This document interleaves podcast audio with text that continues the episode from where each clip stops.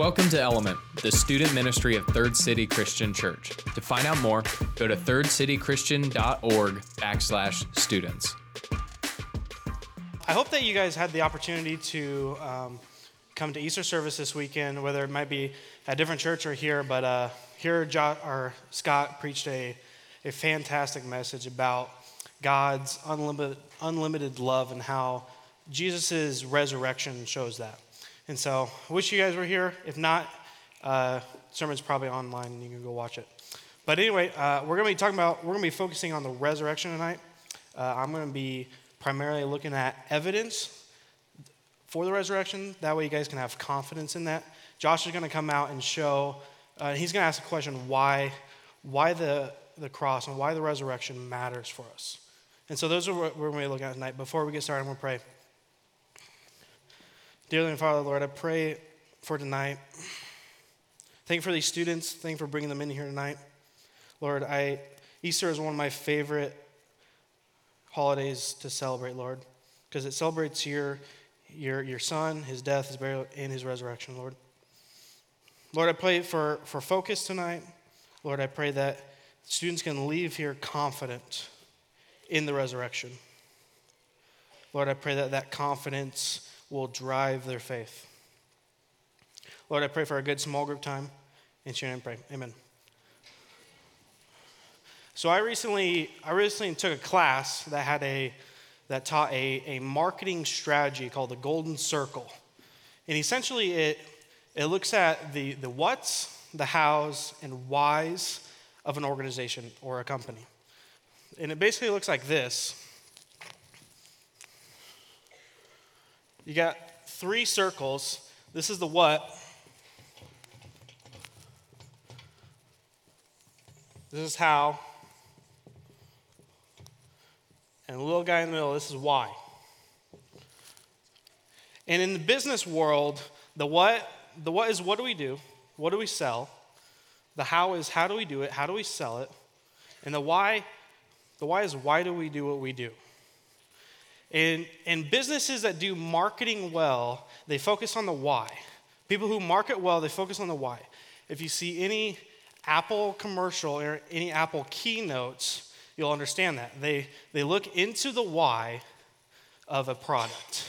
They show how and they show what it is, but they really they look into why and why you should get it, what, why it matters to you, and why they, why they changed what they changed, and why they created what they created in this, this strategy, this marketing strategy applies so well to Christianity, very easily. So in, in Christianity, the what is theology, and that is essentially what, it's what you believe, is what theology is. I don't even know how to spell theology.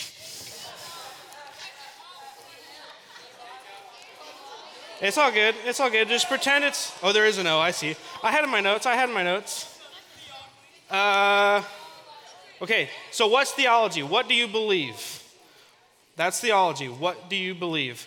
Uh, how is, I would say, Christian practices?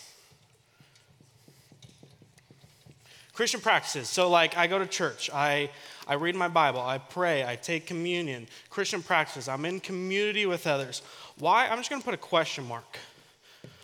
Why is what we call apologetics? And the why, why for Christians is, is what I would say is the hardest, the hardest of them all. You know, a lot of Christians, they understand what, that's theology, remember? That's Jesus died on the cross. I believe that. Jesus rose again. I believe that's what you believe. How is Christian practices, you know, come to church in community with other, why is a little bit difficult? Why is why do you believe what you believe? That's a little that's that's Christians have a harder time to understand. So tonight I'm looking into why for the resurrection of Christ. Why should I believe that is true? And I want to, I want to give you evidence for that so that you can be confident in the resurrection of Christ. And so that not just to see it as a story, but to see it as logical and as fact. So the first thing I want to look at are the facts that historians, New Testament historians, all agree on. And the first one is that they all agree that Jesus was a real person, a factual person, and that he existed um, around 33 AD, and nobody's debating whether or not he did not exist. Everybody believes, all historians believe he existed. Second, historians all believe Jesus was crucified on a cross as a criminal by the Roman government and then buried in a tomb in Jerusalem. And then, uh, according to William Lane Craig in his book On Guard, historians also agree that our New Testament is 97% accurate to the original writings. And so, the writings that the eyewitnesses saw, who saw Jesus after he was resurrected, and wrote the, the basically the New Testament, the ancient writings, our New Testament today is 97% accurate to the ancient writings of the New Testament. And they say that the 3% are just small grammatical differences. So, going on with the New Testament, we have, I've mentioned this before, we have over 2,000 ancient copies of New Testament writings, meaning we have, meaning the eyewitnesses who wrote about Jesus, Jesus' burial, death, and resurrection. We have over 2,000 ancient copies. The closest next thing is has only 600. So now the question that people really are debating is whether or not Jesus resurrected and if the resurrection is true. So let's look into the eyewitness accounts. So these are the, the people who actually saw Jesus after he rose from the dead. Real people who saw Jesus alive. So Paul writes in Corinthians, he said that Christ died for our sins according to the scriptures that he was buried and he was raised on the third day according to the scriptures. And that he appeared to Cephas, who's Peter, and then, and then to the 12. After that, he appeared to more than 500 of the brothers and sisters. So, there was over 500 eyewitnesses after Jesus' resurrection. So, over 500 people saw who Jesus was and saw that Jesus was alive, and then wrote to tell about it in, in these writings, these ancient writings, these ancient uh, scriptures, um, only came years and decades after Jesus. Only years and decades after Jesus. In contrast, um, the earliest writings we have of Alexander the Great, one of the greatest conquerors, one of the greatest leaders of ancient history. You've all heard of Alexander the Great. Earliest writings came about him 400 years after his death. 400 years in contrast to a few years in a decade. So, back to the eyewitnesses. Uh, there's originally five women, five women who saw Jesus originally after he was resurrected. And in this day and age, so if my point being here with these women is that if somebody were to, um, if someone were to fake this story, if they were to fake Jesus' story on the cross, if they're to fake everything. Women in this day and age in the ancient world were not respected, essentially.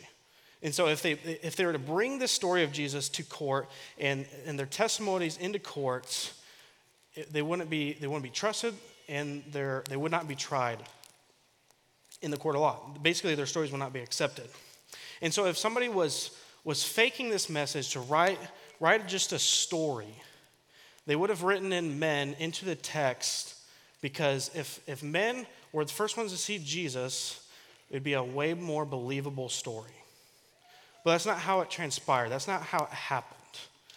Women were the first to see, and that's how the gospel writers wrote, wrote the message of Matthew, Mark, Luke, and John.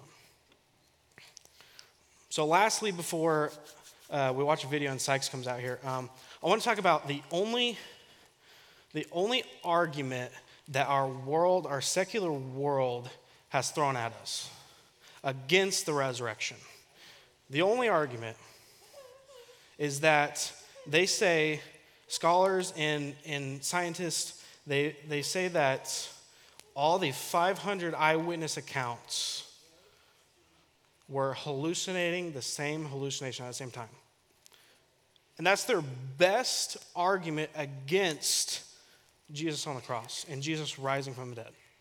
That's their best argument. I don't know about you, but that's not just that's not logical. That's not logical. Jesus even said, he said, he said, in the beginning was the Word, and the Word was with God, and the Word was God. And this, this Greek word for word is, is called logos. It's the same word where we get the, our word logic. In, in the beginning was logic. God was logic. Logic was with God. The story of Jesus' resurrection is logical. And I've just given you evidence for that.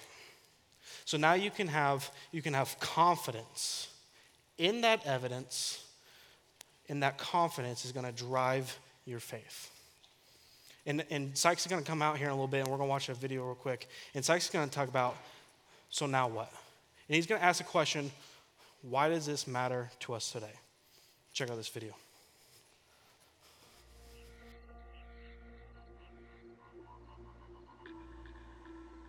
Cannot let him go on like this. He'll destroy everything we've worked for. Whether this man is a sinner or not, I don't know. All I know is that I was blind, but now I can see. Why didn't you obey your orders and arrest him? Because no one ever spoke the way this man does. What charges are you bringing against this man? He's a blasphemer and a criminal! Crucify him! Why? What evil has this man committed? Crucify him! Give them what they want. A crown of thorns for the king of the Jews. Stretch him out. How can he save others when he can't even save himself? Are you not the Christ? Save yourself and us. Please, God, don't take my son, please. He's dead. Get him down. Let me take the body. Please, he, he needs a proper burial. He wasn't the savior we thought he was. What now? It's over.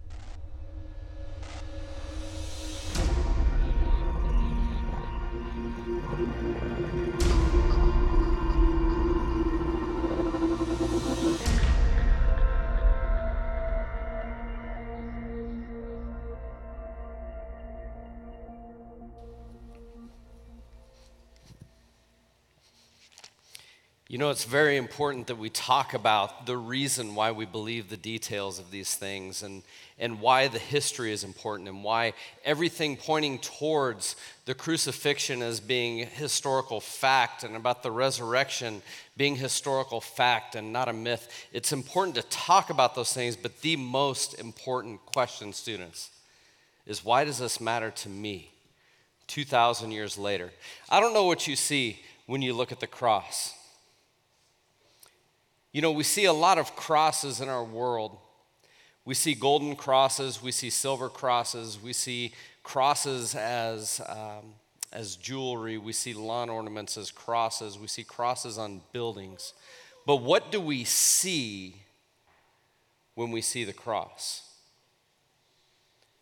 There are going to be a, a variety of things that we see as we look at the cross timbers. We could see judgment.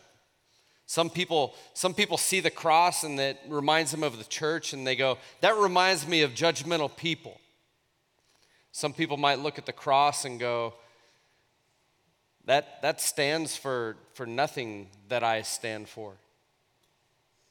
So I don't know what you see as you look at the cross. I think about historically what the cross would have been, would have been a really gnarly crossbeam of wood. This would have been likely a solid piece that weighed maybe 130, 150 pounds.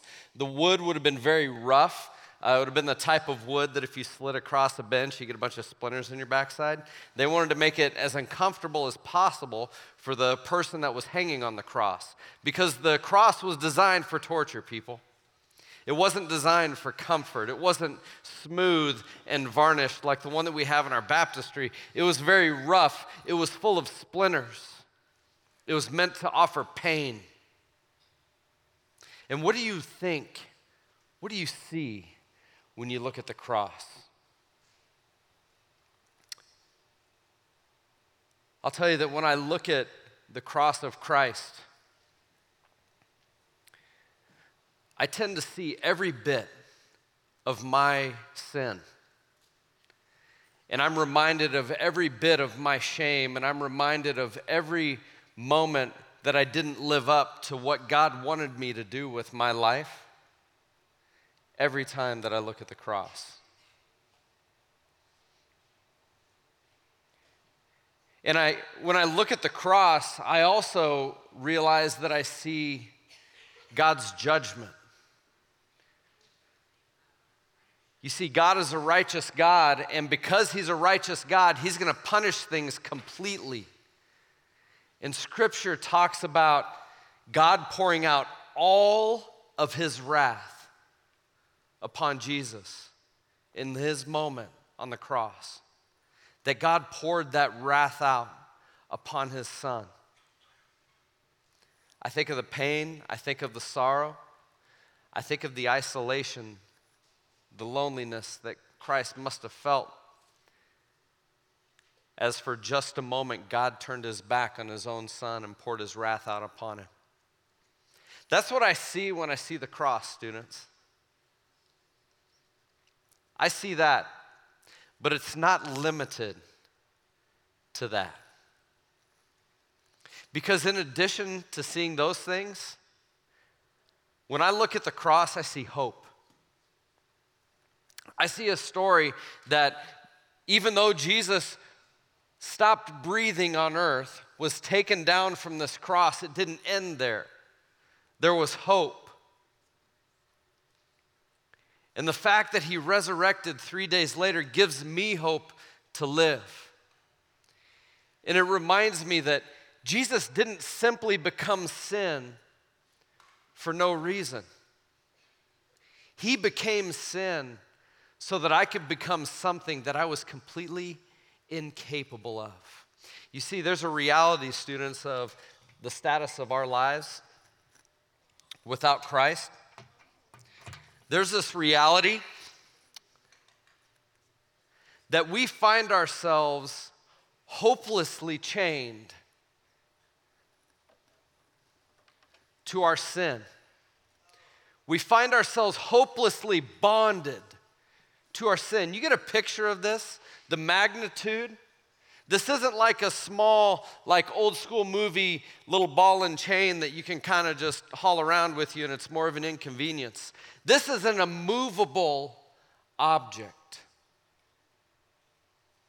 And you see, when I look at the cross, what I see happening in this moment, I just see, I see God stepping in, and He just absolutely, in one complete moment, completely breaks the chain that we are feeling of the bondage to our sin. And listen, this has a variety of, of names, doesn't it? I mean, for some of you guys, this sin has been hatred. For some of you, this sin has been, uh, has been deceit, deception, lying. Uh, man, make a list. I mean, we're gonna go down the list of alcohol, weed, sex, pornography, abuse. You've been, uh, you abused others. You've been, uh, you name it, and you've done it. It is a huge list, and it's something that we are incapable of taking care of on our own. And when I look at the cross, students, I see hope. I see hope that can only come from God. God was the only one that could write the check to cover the sin of my life. He was the only one. He was the only one that was able to set my bonds free. Paul, in writing in 2 Corinthians chapter 5, had this to say. And these words are powerful, and I want you guys to hear this.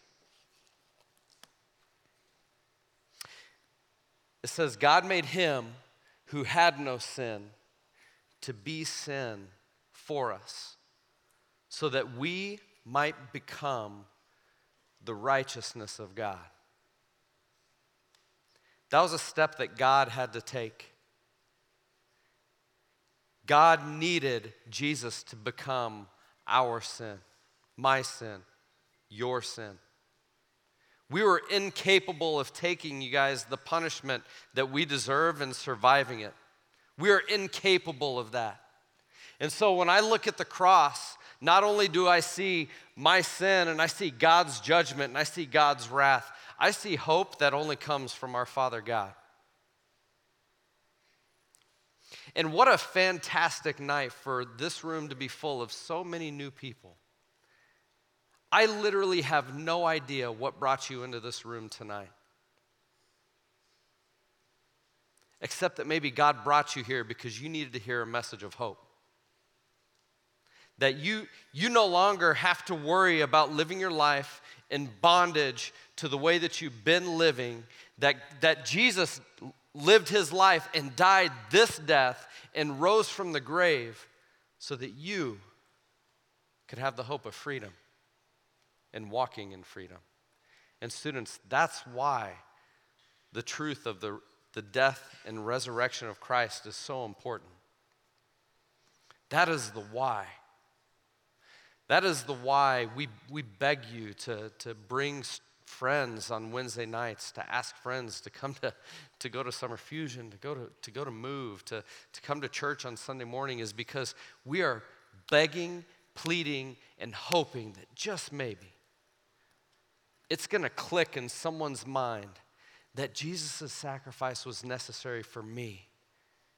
And I need to unite my life in Christ, with Christ. You see, Scripture says this it says, if you unite your life with Christ in bap- baptism, you're uniting yourself with Him in His death. And then it says, you will also find yourself united with Him in life. And students, I want you to really contemplate that tonight. We're going to do something special tonight. We don't get to take communion very often, and we're going to do it as a body of believers tonight. And this is why. The way that we remember, the way that we remember the cross is huge. Scripture says that we need to remember it with sober judgment with a clear mind and a clear conscience. I want to read to you out of um, 1 Corinthians chapter 11. It says this The Lord Jesus, on the night that he was betrayed, he took bread, and when he had given thanks, he broke it and said, This is my body, which is for you. Do this in remembrance of me. In the same way, after supper, he took the cup, saying, This is the cup of the new covenant in my blood. Do this whenever you drink it in remembrance of me.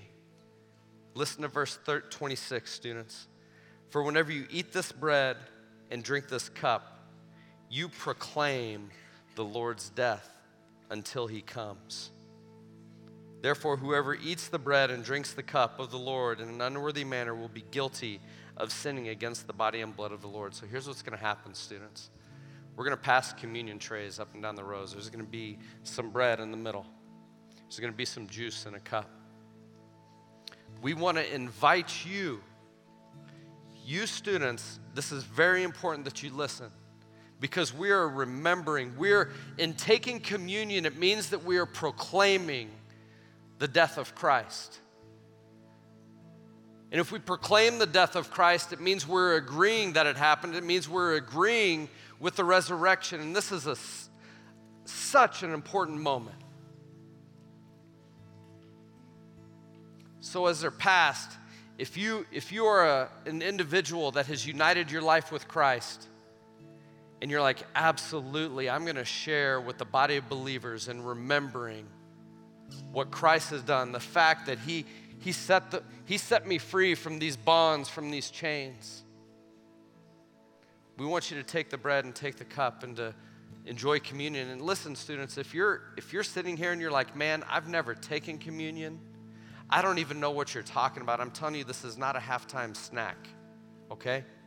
This isn't like, ooh, man, a treat coming up and down the aisle. Scripture is very clear that you need, that if you partake of communion in an unworthy manner, which means if you're taking communion and you don't proclaim the death of Jesus, it means that God's judgment is waiting for you. So maybe you need to sit and go, I need to wrestle with that truth. Can I find myself victoriously proclaiming the death of Christ? Because if I proclaim his death, that means I also proclaim his life. And if I proclaim his life, that means I have hope. So maybe you need to do some work with that. So I'm going to pray over communion and we're going to enjoy this together tonight, this very special moment. Father, Father, thank you for making the cross meaningful. Father, there is nothing that is saving about its shape or about what it's made of. Father, the saving power of the cross was your Son that you put upon it. Father, we are grateful that you were willing to make him sin, even though he knew no sin, so that we might have the chance to become the righteousness of you. So, Father, in this moment, as we remember what you've done, I pray that you would help us to have pure thoughts, sincere thoughts about proclaiming the cross and what that means. We love you, Lord. It's in your Son's name we pray. Amen.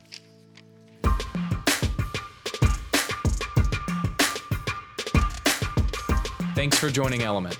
To find out more, go to thirdcitychristian.org backslash students.